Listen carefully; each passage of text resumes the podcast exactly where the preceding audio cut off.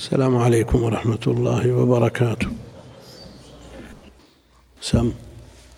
بسم الله الرحمن الرحيم. الحمد لله رب العالمين وصلى الله وسلم وبارك على نبينا محمد وعلى آله وصحبه أجمعين. اللهم اغفر لنا ولشيخنا وللمستمعين برحمتك يا أرحم الراحمين. قال الإمام المجدد رحمه الله تعالى باب ما جاء في السحر وقول الله تعالى ولقد علموا لمن اشتراه ما له في الآخرة من خلاق. وقوله يؤمنون بالجبت والطاغوت. قال عمر رضي الله عنه الجبت السحر والطاغوت الشيطان. وقال جابر الطواغيت كهان كان ينزل عليهم الشيطان في كل حي واحد. عن أبي هريرة رضي الله عنه أن رسول الله صلى الله عليه وسلم قال اجتنبوا السبع الموبقات. قالوا يا رسول الله وما هن؟ قال الشرك بالله والسحر وقتل النفس التي حرم الله إلا بالحق وأكل الربا وأكل مال اليتيم والتولي يوم الزحف وقذف المحصنات الغافلات المؤمنات. وعن جندب رضي الله عنه مرفوعا حد الساحر ضربه بالسيف. رواه الترمذي وقال الصحيح أنه موقوف. وفي صحيح البخاري عن بجالة بن عبدة قال كتب عمر بن الخطاب رضي الله عنه أن اقتلوا كل ساحر وساحرة. قال فقتلنا ثلاث سواحر.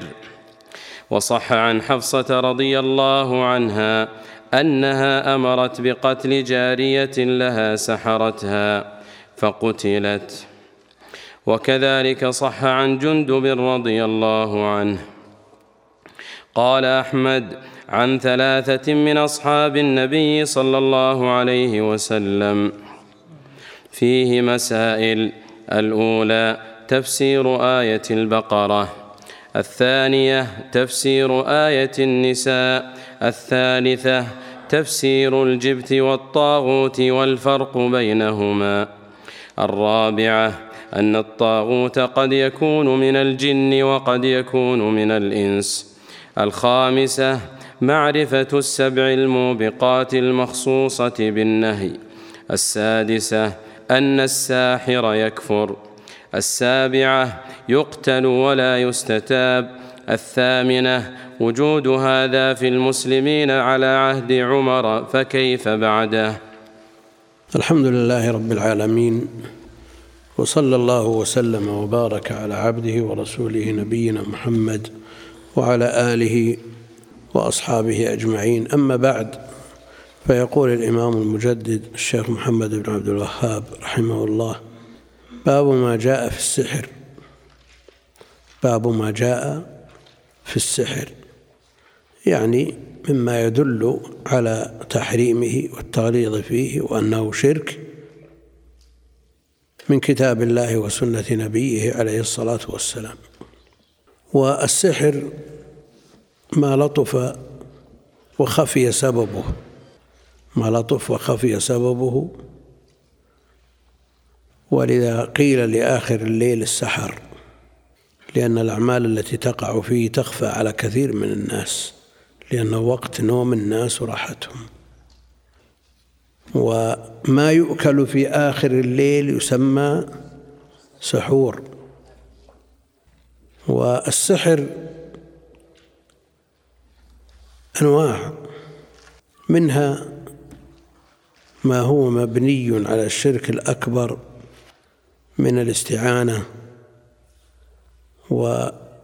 وتقريب القرابين للجن والشياطين. ليعينوهم على ما يريدون فهذا لا إشكال في أنه شرك أكبر ومناقض لأصل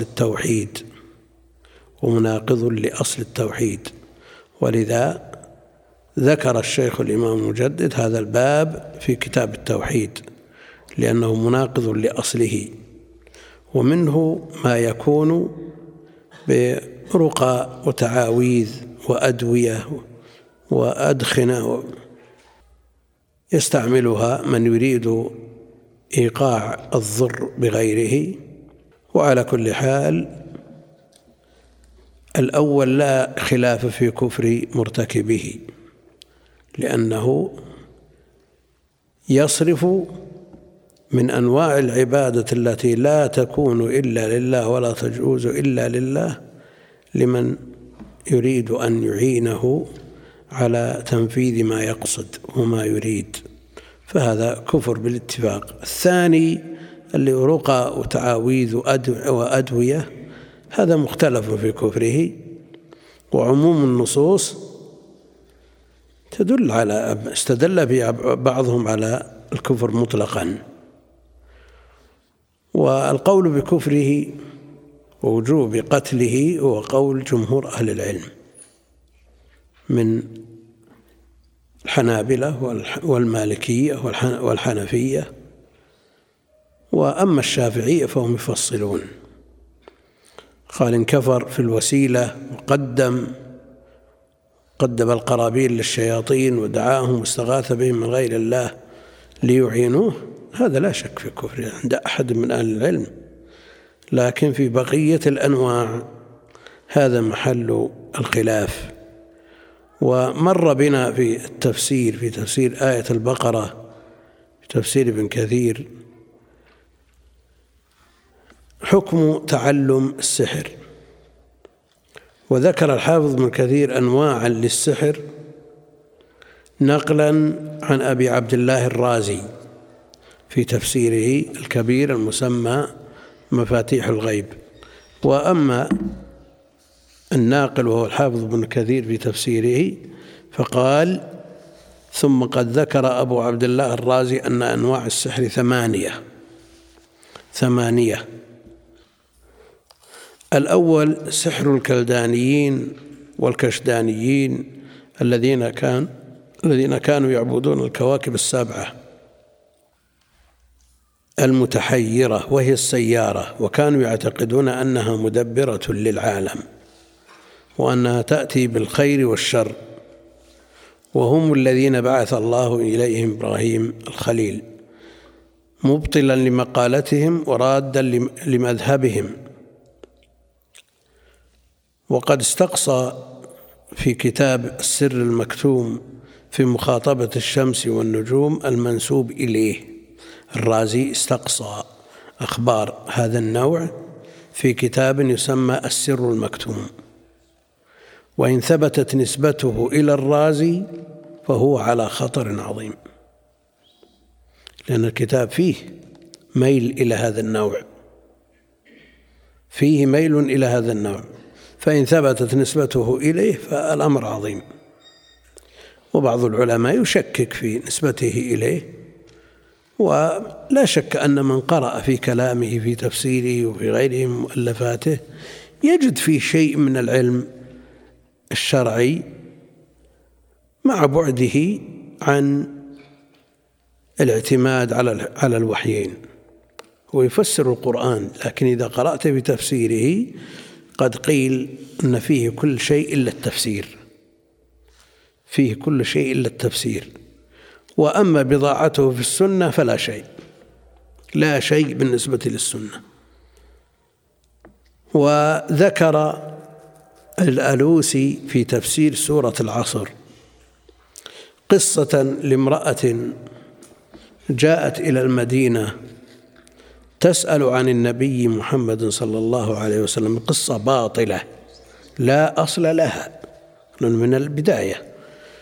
تسأل عن النبي صلى الله عليه وسلم فدلت عليه فقالت يا رسول الله إنها زنت وولدت وقتلت الولد وفعلت وفعلت وفعلت. قال لعلك لعلك لم تصلي العصر. في تفسير سورة العصر. وقال الألوسي في تفسيره تفرد بذكر هذه القصة الإمام. وعندهم إذا أطلق الإمام فهو الرازي معروف هذا. تفرد بذكرها الإمام ولعمري أنه إمام في معرفة ما لا يعرفه أهل الحديث. مدح ولا ذم هذا؟ مبالغة في الذم. مبالغة في الذم. أقول تفسيره في فوائد ونكات ولطائف مبنية على العقل. وأمره عظيم. يعني الوقع في أهل السنة وقوعا شديدا وننظر للبدعة ودافع عنها. وقال في كتاب التوحيد ابن خزيمة وألف في أعضاء الله شخص يقال له محمد بن إسحاق بن خزيمة كتابا سماه التوحيد والأولى أن يسمى كتاب الشرك. يعني توحيد ابن خزيمة اللي يسميه شيخ الإسلام إمام الأئمة نقيض ما عند الرازي فهو على خطر.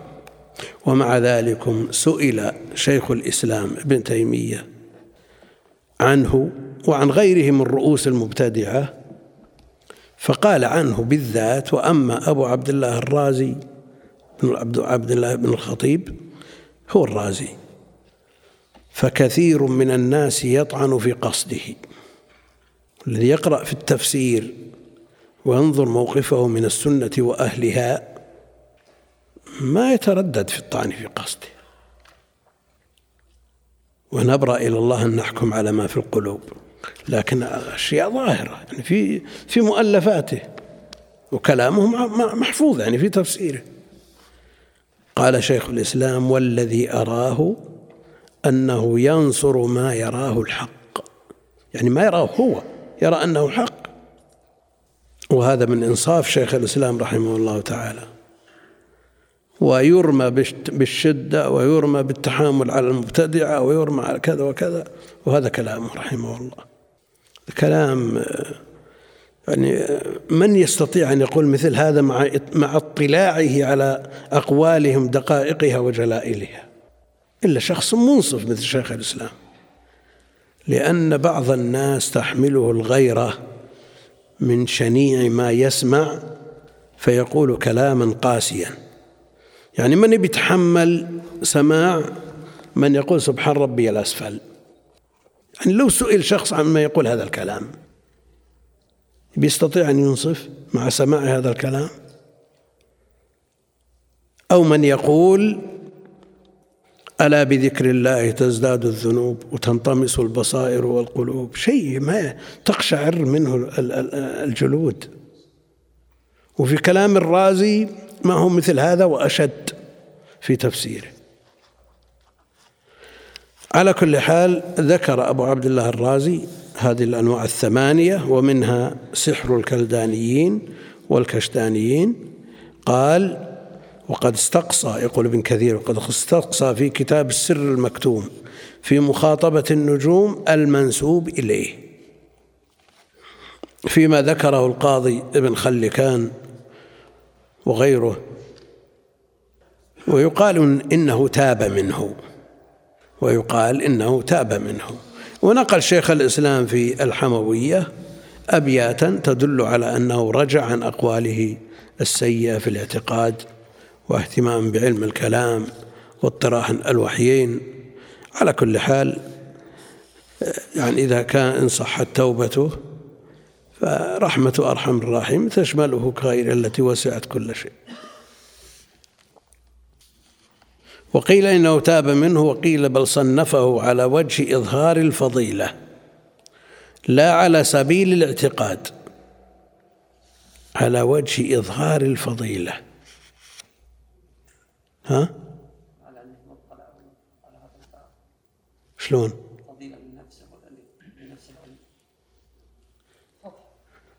لا لا لا يعني على سعة إظهار فضيلته لسعة علومه وانتشارها لا على سبيل الاعتقاد وهذا هو المظنون به إلا أنه ذكر فيه طرائقهم في مخاطبة كل من هذه الكواكب السبعة وكيفية ما يفعلونه وما يلبسونه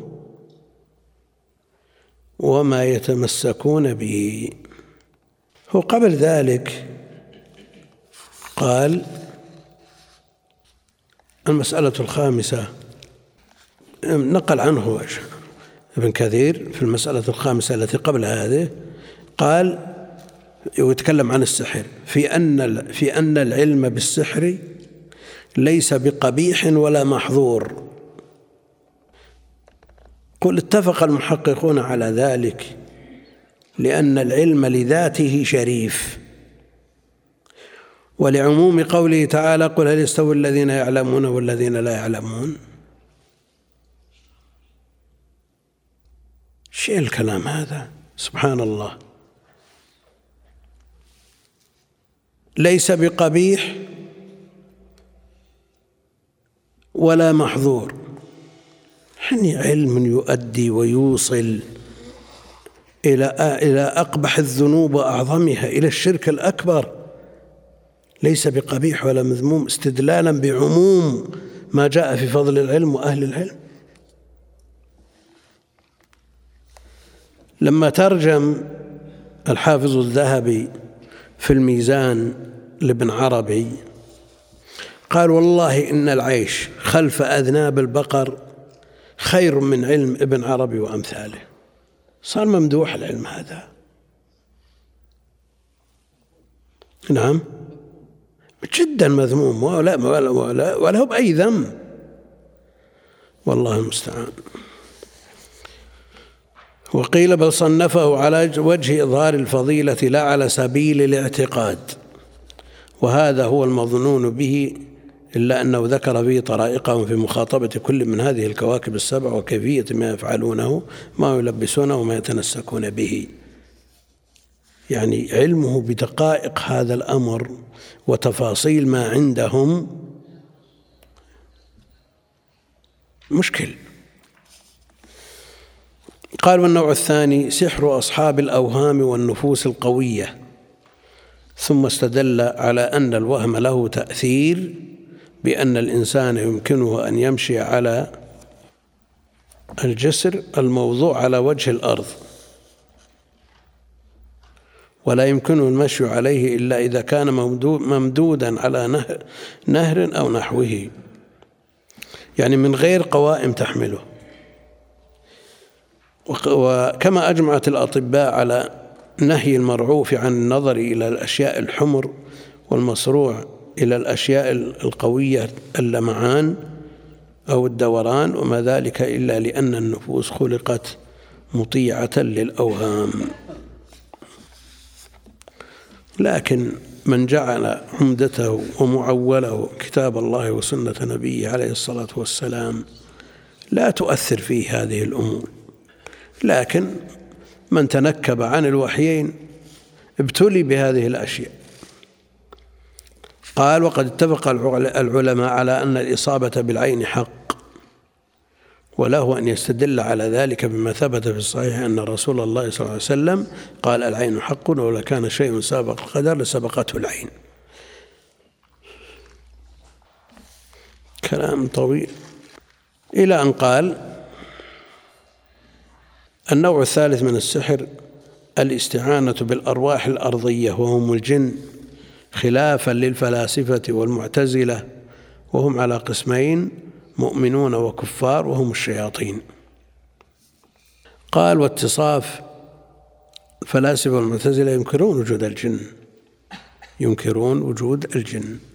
قال واتصال النفوس الناطقة بها أسهل من اتصالها بالأرواح السماوية لما بينها من المناسبة والقرب ثم أن ثم إن أصحاب الصنعة وأرباب التجربة شاهدوا أن الاتصال بهذه الأرواح الأرضية يحصل بها أعمال آه، سهلة قليلة من الرقى والدخن والتجريد وهذا النوع هو المسمى بالعزائم وعمل التسخير. الآن آه، يروج لبعض أنواع السحر بأنه خفة خفة يد بأنه خفة في الحركات وهو في الحقيقة السحر. ومع الأسف أنه يخرج في بعض القنوات من هذا النوع ما يلبس به على الناس. يعني شخص يطير في الهواء أو جالس بين المشاهدين على ماصة ثم يجلس على الماصة وتطير به الماصة وتدور في السقف. هذه خفة أو يمد له خيط رقيق ما يرى إذا عرض. ما تراه العين المجردة لدقته. ثم على دباب يمشي على هذا الخيط بين جبلين يمشي بسرعة هائلة على هذا الخيط. ويرجع ريوس نفس الشيء على الخيط نفسه بنفس السرعة. هل نستطيع أن نقول هذه دقة؟ احتراف. ويجنون من وراء ذلك الأموال من المشاهدين ولا يدخل المكان الذي هم فيه إلا بطاقات. يقول النوع الرابع من السحر التخييلات والأخذ بالعيون والشعبذة. كل الشعبذة. يعني تقال كذا وتقال الشعوذة ومبناه على أن البصر قد يخطئ ويشتغل بالشيء المعين دون غيره. ألا ترى أن المشعبذ الحاذق يظهر عمل شيء يذهل أذهان الناظرين به ويأخذ عيونهم إليه حتى إذا استفرغهم الشغل بذلك الشيء بالتحديق نحوه. عمل شيئا آخر عملا بسرعة شديدة وحينئذ يظهر لهم شيء آخر غير ما نظروا إليه فيتعجبون منه جدا. ولو أنه سكت ولم يتكلم بما يصرف الخواطر إلى ضد ما يريد أن ما يريد أن يعمله ولم تتحرك النفوس والأوهام إلى غير ما يريد إخراجه لفطن الناظرون لكل ما يفعل. هم يستعملون يستعملون أدوية ودهونات وأشياء من أنواع الماء اللي يسمونها القمرة اللي يرمونها على الناس فتغطي أبصارهم هذا شيء محسوب موجود. تكلم عنه أهل العلم قديما وحديثا. قال وكلما كانت الأحوال التي تفيد حسن البصر أو تقيد نوعا من أنواع الخلل أشد. ما أدري كان الشيخ كان النقل في خطأ. كان العمل أحسن مثل أن يجلس المشعبذ في موضع مضيء جدا أو مظلم فلا تقف القوة الناظرة على أحوالها بكلالها والحالة هذه. قلت وقد قال بعض المفسرين أن سحر السحرة بين يدي فرعون إنما كان من باب الشعبذة. ولهذا قال تعالى لما ألقوا سحروا أعين الناس واسترهبوهم وجاءوا بسحر عظيم. قال تعالى يخيل إليه من سحرهم أنها تسعى. قالوا ولم تكن تسعى في نفس الأمر والله أعلم. هذا حجة من يقول أن السحر لا حقيقة له ولا وجود له في الواقع لكنه تخييل وتمويه. ولا شك أن هذا النوع موجود في السحر سحر التخيل. ومنه قوله جل وعلا يخيل إليه من سحر من تسعى. ومن السحر ما له حقيقة وله تأثير حسي في النفوس والأبدان. هذا أيضا لا يمكن إنكاره. النوع الخامس من السحر الأعمال العجيبة التي تظهر من تركيب الآلات المركبة من النسب الهندسية كفارس على فرس في يده بوق. كلما مضت ساعة من النهار ضرب بالبوق من غير أن يمسه أحد. ومن هذا من قيل في الساعات أول ما ظهرت أنها من هذا النوع. لا سيما الساعات التي تركب في في وقت محدد ثم يشتغل المنبه من غير أن يمسها أحد. رحمك الله. وقد صنف كتاب صغير قرأته قديما في الساعة هل هي سحر أو صناعة؟ هذه الأمور الدقيقة الخفية أول ما تظهر للناس ناس ما يدركون حقائقه ثم إذا تعودوا عليها ورأوا أنها ممكن الاطلاع على حقائقها لكن عامة الناس الأشياء الإلكترونية إذا فتحوها و يجدون فيها شيء ما يجدون فيها شيء فيشكل عليهم. والآن ما ما يزاول لا سيما في العطل الصيفية في المتنزهات وغيرها بعضها قد يكون صحيح. خفة. وبعض الناس لديهم من باب التجربة وما المران عنده شيء من الخفة لكن مثل هذا يجب منعه. ولو لم يكن في شيء من السحر. لأنه يلبس على الناس وحينئذ لا يدرى السحر من غيره. وكل شيء موهم يخلط حق بباطل سواء كان من الأقوال أو من الأفعال يجب منعه لأنه يصير ذريعة للمبطلين.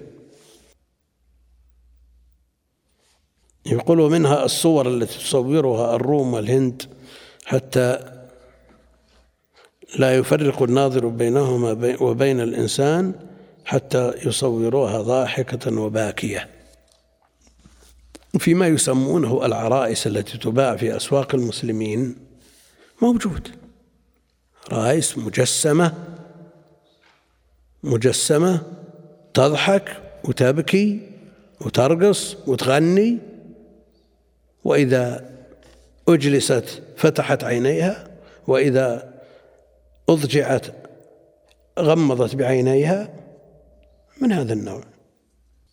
وهذه أشد مضاهاة لخلق الله من مجرد التصوير. إلى أن قال فهذه الوجوه من لطيف أمور المخايل قال وكان سحر سعرة فرعون من هذا القبيل. قلت يعني ما قاله بعض المفسرين أنهم عمدوا إلى تلك الحبال والعصي فحشوها زئبقا فصارت تتلوى بسبب ما فيها من ذلك الزئبق فيخيل إلى الراعي إلى الرائي أنها تسعى باختيارها. قال الرازي من هذا الباب تركيب صندوق الساعات. ويندرج في هذا الباب علم جر الأثقال بالآلات الخفيفة. علم جر الأثقال بالآلات الخفيفة. ويوجد من أنواع ما يدعى أنه خفة واحتراف. من تمر السيارة على على صدره. ويكسر الحجر الكبير جدا على بطنه ويضرب بالمسامير ثم يقوم ما يتأثر. من هذا النوع. كلام طويل ما لنا داعي فيه. قال الرازي النوع السادس من السحر الاستعانة بخواص الأدوية. يعني في الأطعمة والدهانات قال واعلم أنه لا سبيل إلى إنكار الخواص فإن تأثير المغناطيس مشاهد. فإن تأثير المغناطيس مشاهد.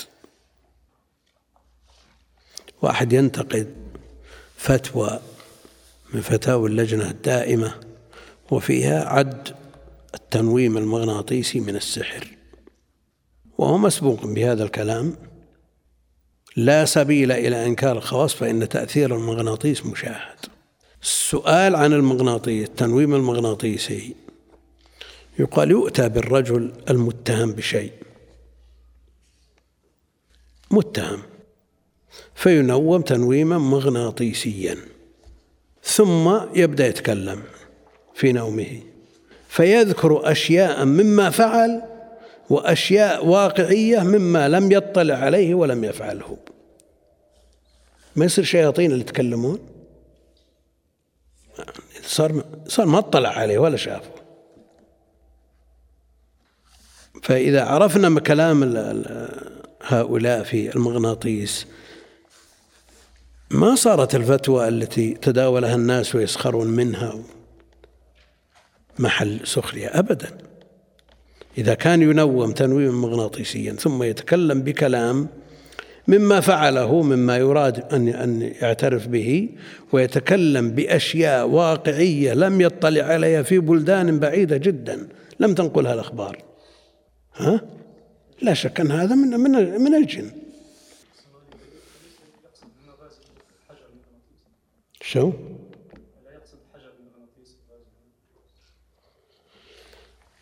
على كل حال يقول فإن تأثير المغناطيس والتنويم وشه بأي شيء. في أن حقائق اختلفت في كلمات اختلفت حقائقها بين القديم والحديث. الأسماء واحدة والحقيقة تختلف. مثلا الكيمياء. الكيمياء عند المتقدمين نوع من السحر وأنها تقلب الأعيان من شيء إلى شيء وهذه تكلم عليها أهل العلم وحذروا من الكيمياء. لكن هل تنطبق على ما يدرس الآن؟ هي تقلب حقائق؟ ما تقلب حقائق. قلت يدخل في هذا القبيل يقول ابن كثير يدخل في هذا القبيل كثير من يدعي الفقر ويتحيل على جهلة الناس بهذه الخواص مدعيا أن أحواله له أحوال أنها أحوال له من مخالطة النيران ومسك الحيات إلى غير ذلك من الحالات. وجد الذين يمشون على النار ويمشون على الماء فإذا قرأت آية الكرسي تغيرت أحوالهم. ويقول شيخ الإسلام هذا الذي يمشي على النار تغسل رجليه بماء وما أدري وش قال بعد لأنه دهن في آه، أشياء مضادة للنار. نعم؟ زيت حار زيت الحار بقدر ما يطاق يعني. إيه ممكن. ثم قال النوع السابع من السحر تعليق القلب وهو أن يدعي الساحر أنه عرف الاسم الأعظم وأن الجن يطيعونه وينقادون له في أكثر الأمور فإذا اتفق أن يكون السامع لذلك ضعيف العقل قليل التمييز اعتقد أنه حق وتعلق قلبه بذلك وحصل في نفسه نوع من الرعب والمخافة فإذا حصل الخوف ضعف ضعفت القوى الحساسة فحينئذ يتمكن الساحر أن يفعل ما يشاء. قلت هذا النمط يقال له يقول شيء يقول ابن كثير التنبلة. ها؟ تعرف التنبلة؟ عندك الآن إيه؟ وش بلادة. وعدم اهتمام واكتراث وكسل. قلت هذا النمط يقال له التنبلة وإنما يروج على ضعفاء العقول من بني آدم وفي علم الفراسة ما يرشد إلى معرفة كامل العقل من ناقصه فإذا كان المتنبل حاذقا في علم الفراسة عرف من ينقاد له من الناس من غيره. النوع الثامن من السحر السعي بالنميمة والتضريب من وجوه خفيفة لطيفة وذلك شائع في الناس. الآن بعض السحرة يكتب سورة الفاتحة وآية الكرسي والمعوذتين نعم في ورقة. يكتبها في ورقة ويقول ويقول لمن أراد سحره ضعها في ماء واشربه وينسحر ها؟ نعم كتبها بنجاسة. والشياطين لا يعينون من أراد الاستعانة بهم حتى يقربون لهم ما يبعده عن الله جل وعلا. لأنه قد يحصل شيء من ذلك وإذا رؤي المكتوب قيل هذا ما في شيء. هذا ما في شيء ما هو بسحر ولا شيء إلا سحر. لأنه كتبها بنجاسة قاتلهم الله. النوع الثامن من السحر السعي بالنميمة والتضريب من وجوه خفيفة لطيفة وذلك شائع في الناس. قلت النميمة على قسمين تارة تكون على وجه التحريش.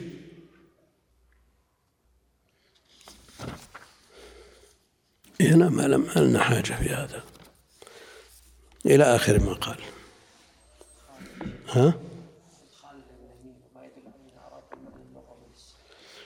قال إلا إلا إلا.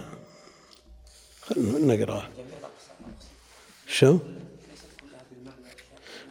قلت النميمة على قسمين تارة تكون على وجه التحريش بين الناس وتفريق قلوب المؤمنين فهذا حرام متفق عليه. فأما إن كانت على وجه الإصلاح بين الناس تسمى نميمة؟ نميمة إذا كان القصد منها الإفساد.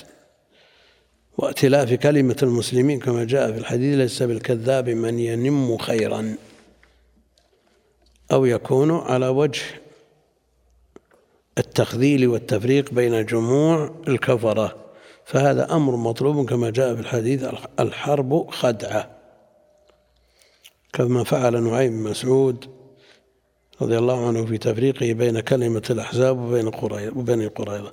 في سنن أبي داود الحرب خدعة لغة رسول الله صلى الله عليه وسلم يعني بالفتح. جاء إلى هؤلاء فنما إليهم عن هؤلاء كلاما ونقل عن هؤلاء إلى أولئك شيئا آخر. ثم لأم بين ذلك فتناكرت النفوس وافترقت. وإنما يحذو على مثل هذا الذكاء والبصيرة النافذة والله المستعان. ثم قال الرازي فهذه جملة الكلام على أقسام السحر وشرح أنواعه وأصنافه. قلت ابن كثير وإنما أدخل كثيرا من هذه الأنواع المذكورة في فن السحر للطافة مداركها لأن السحر في اللغة عبارة عما لطف وخفي سببه. ولهذا جاء في الحديث إن من البيان لسحرا وسمي السحور لكونه يقع خفيا آخر الليل والسحر الرئة وهي محل الغذاء. شلون محل الغذاء؟ بين سحري ونحري تقول عائشة. لكن هي محل الغذاء؟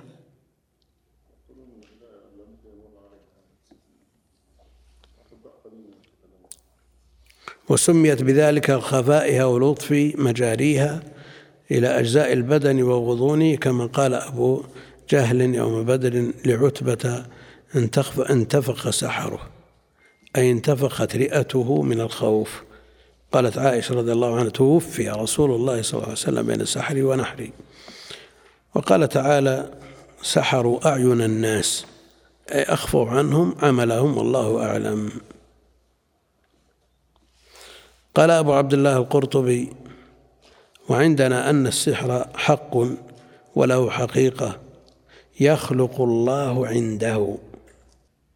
يخلق الله عنده ما يشاء. كلام مين؟ الأشاعرة هذا كلام الأشاعرة يخلق الله عنده. والأسباب عندهم غير مؤثرة عند الأشاعرة ولكن يوجد المسبب عندها لا بها.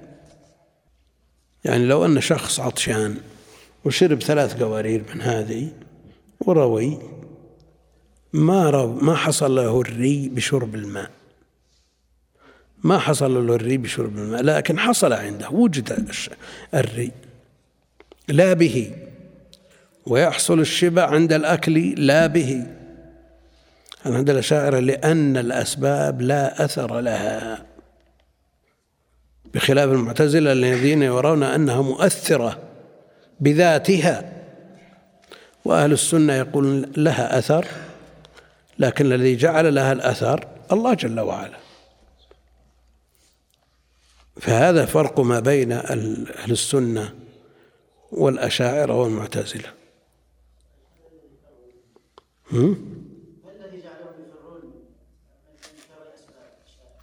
لهم مذهب لهم في عقيدتهم في مذهبهم أمور آه، مثلها. يقول يقول آه، الكرماني في شرح البخاري وعند الأشعرية أنه يجوز لأعمى الصين أن يرى بقة الأندلس. الصين في أقصى المشرق والأندلس في أقصى المغرب. وهو أعمى ما يشوف ما يشوف ما يرى الشمس. يجوز أن يرى بقة الأندلس وهي صغار البعوض. لماذا؟ لأنهم أشعرية السبب ما له قيمة وجوده مثل عدم. ما في فرق بين الأعمى والبصير. لكن هل هذا الكلام وفيهم عباقرة وعقلاء وأذكياء ويصدر منهم مثل هذا الكلام؟ لكن كلما أبتعد الإنسان عن نصوص الوحيين عوقب بمثل هذه السخافات. فعلى الإنسان أن يعتصم بكتاب الله وسنة نبيه عليه الصلاة والسلام وبفهم السلف الصالح وأئمة الإسلام. وإلا ما, في فرق بينك وبينهم. إذا ابتعدت خلاص تعوقبت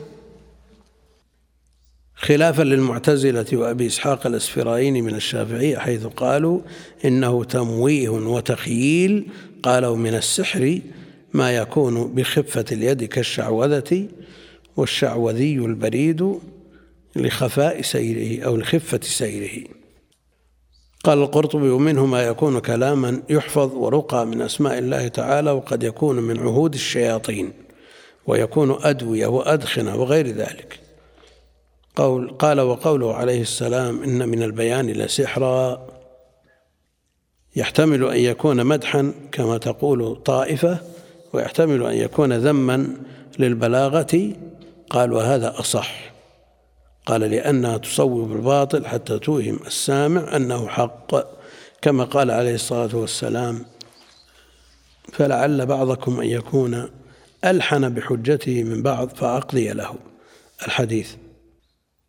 فصل وقد ذكر الوزير أبو المظفر يحيى بن محمد بن هبيرة رحمه الله في كتابه الإشراف على مذاهب الأشراف بابا في السحر فقال أجمعوا على أن على أن السحر له حقيقة إلا أبا حنيفة فإنه قال لا حقيقة له. ثم ذكر مسائل تتعلق بالسحر. على كل إن إن من البيان لسحرا منهم من قال ذم ومنهم من قال مدح. والصواب أنه قد يذم وقد يمدح. إذا كان لمدح الحق والانتصار له وذم الباطل والرد عليه هذا ممدوح بلا شك. وإذا كان بالعكس لقلب الحقائق ونصر الباطل كما يفعله بعض من يتصدى في وسائل الإعلام لبعض الأمور مثل هذا لا شك أنه ذم وذم شديد. ها؟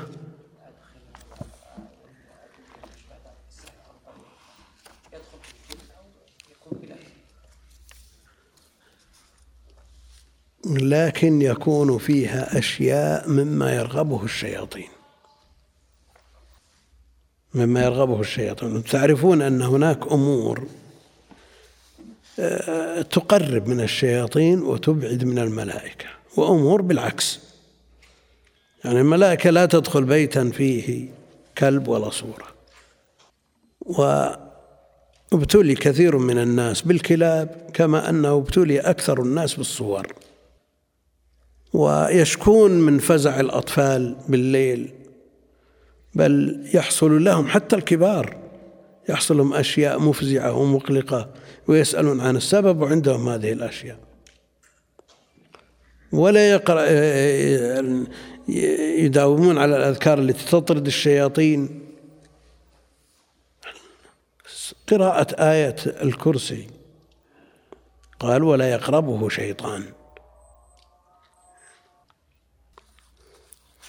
هذا السؤال له علاقة بما نحن فيه. يقول تزوجت امرأة وبعد الدخول عليها لا أستطيع جماعها. قالت لي إنها وهي صغيرة. عمتها جعلت على فرجها شيطان يحميها من الاغتصاب وهي عمرها خمس سنين فماذا أفعل؟ يعني له علاقة بموضوعنا هذا. له علاقة بموضوعنا. هذا نوع من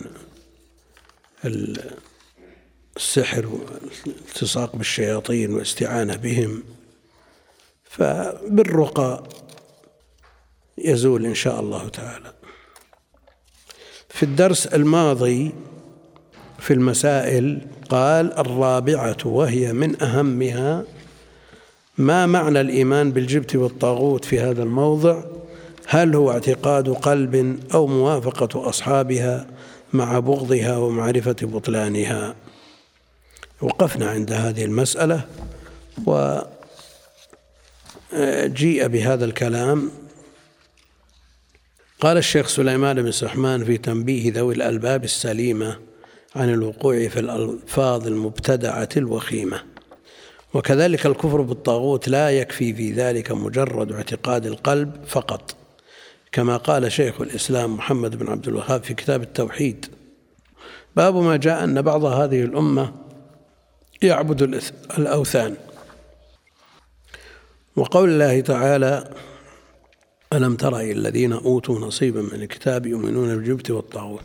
قال في المسائل في معنى الطاغوت الرابعة وهي من أهمها ما معنى الإيمان بالجبت والطاغوت هل هو اعتقاد القلب أو موافق أو هو موافقة أصحابها مع بغضها ومعرفة بطلانها انتهى. فإذا تبين لك هذا فاعلم أن اعتقاد بطلان عبادة غير الله لا يكفي في النجاة وحده بل لا بد مع ذلك من تكفيرهم والبراءة منهم من تكفيرهم والبراءة منهم ومن دينهم. والتصريح والتصريح بذلك لهم بذلك وإظهار العداوة والبغضاء لهم. وقال الشيخ عبد الرحمن بن قاسم في حاشية كتاب التوحيد وفيه معرفة الإيمان بالجبت والطاغوت في هذا الموضع هل هو اعتقاد قلب أو موافقة أصحابها مع بغضها ومعرفة بطلانها؟ أي فالإيمان بالجبت والطاغوت في هذا الموضع هو موافقة أصحابها مع بغضها ومعرفة بطلانها.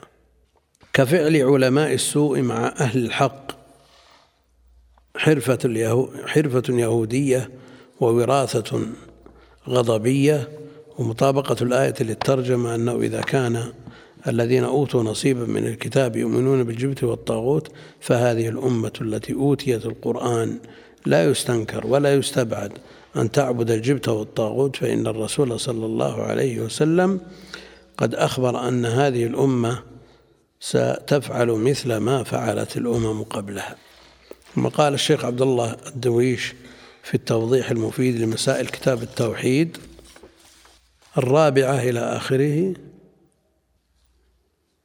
أي أنه ليس اعتقاد قلب لأنهم يعرفونه كما يعرفون أبناءهم وإنما هو موافقة أصحابها فلما وافقوهم عليه جعله الله إيمانا بالجبت والطاغوت. ثم ذكر كلاما للشيخ ابن عثيمين والشيخ عبد الله. الغنيمان ها هي الثانية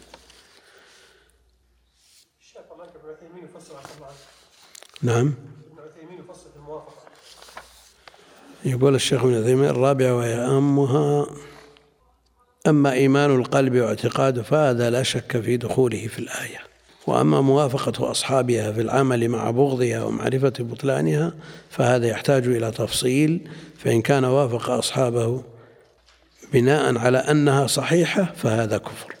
وإن كان وافق أصحابها ولا يعتقد أنها صحيحة فإنه لا يكفر لكنه لا شك على خطر عظيم يخشى أن يؤدي به الحال إلى الكفر والعياذ بالله. ها؟ شو؟ هذوك أطلقوا. أولئك أطلقوا والشيخ فصل. في كلام الغنيمان يقول الآية واضحة أن المراد موافقتهم ظاهرا مع بغضهم واعتقاد القلب ببطلان ما هم عليه هذا هو الواقع. وإلا فإن اليهود كانوا يبغضون أهل الشرك عبده الاوثان وكانوا يعرفون أن ما هم عليه باطل ومع ذلك يوافقونهم ظاهرا والقصد أن الذي يوافق أهل الباطل في الظاهر. وإن قال إن باطنه على خلاف ذلك لا يقبل منه ذلك خصوصا في هذه المسائل التي تعد من أصل الدين. وقد عد العلماء من الردة عن الإسلام موالاة الكفار مثل أن ينصرهم وأن ينصح لهم ويود وأن يود ما هم عليه وأن يكون معهم. بعض الناس إذا وجد في بلاد الكفر ووجد عيد من أعيادهم دخل معهم وقد يتكلم بكلام أو يظهر من حاله أنه موافق لهم ليتوصل إلى الأكل من طعامهم. أنه جائع مثلا ويحتاج إلى طعام. هو لا يجوز الأكل مطلقا من من طعامهم في هذه المناسبات التي يعتبرونها دينية هذا لا يجوز مطلقا. لكن إذا اضطر إلى ذلك وهو جائع وجاهل ما يعرف الأحكام وأظهر لهم مثل ما يفعل في أيام عاشوراء وغيره من عند الرافضة ويدخل معهم وهو سني وتجده يصيح ويلطم من علشان ياكل. فما الحكم في مثل هذا؟ إيش تقول أبو عبد الرحمن؟ يعذر بالجهل. ها؟ بين جاهل ومضطر بين جاهل ومضطر لكن لو وجد ميتة ودفع الاضطرار بالأكل منها. أيهما أولى أن يفعل ما فعل أو يأكل من الميتة؟ يأكل من الميتة. لأن هذا علاقته بالعقيدة التي هي أصل الدين.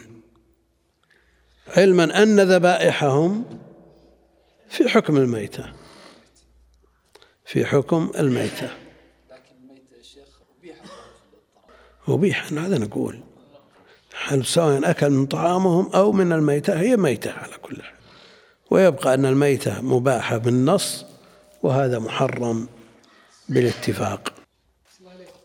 نعم. إيه.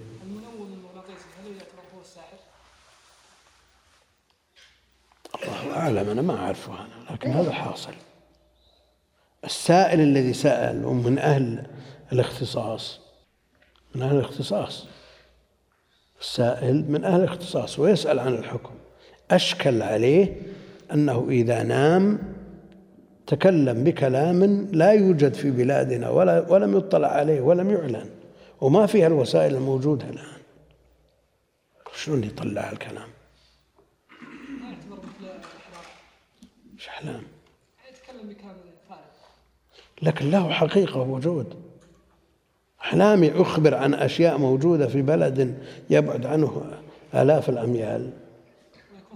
يكون واقع.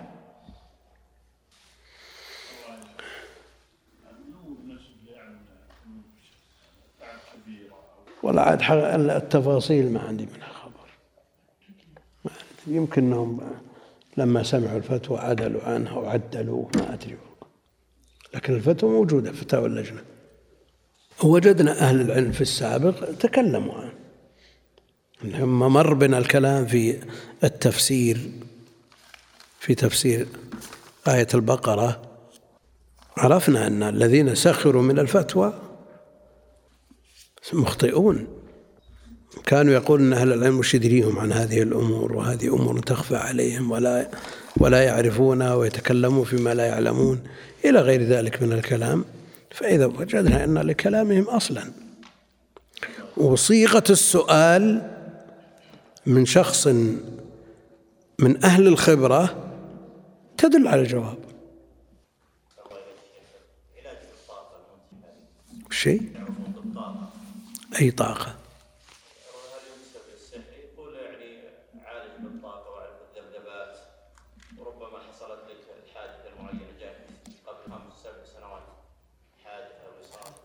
ما أدري.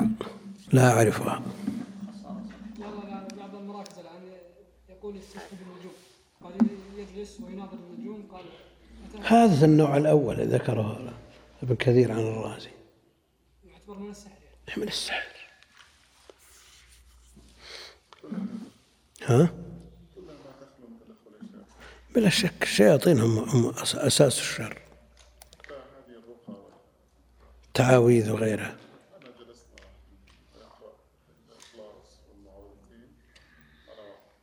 إيه؟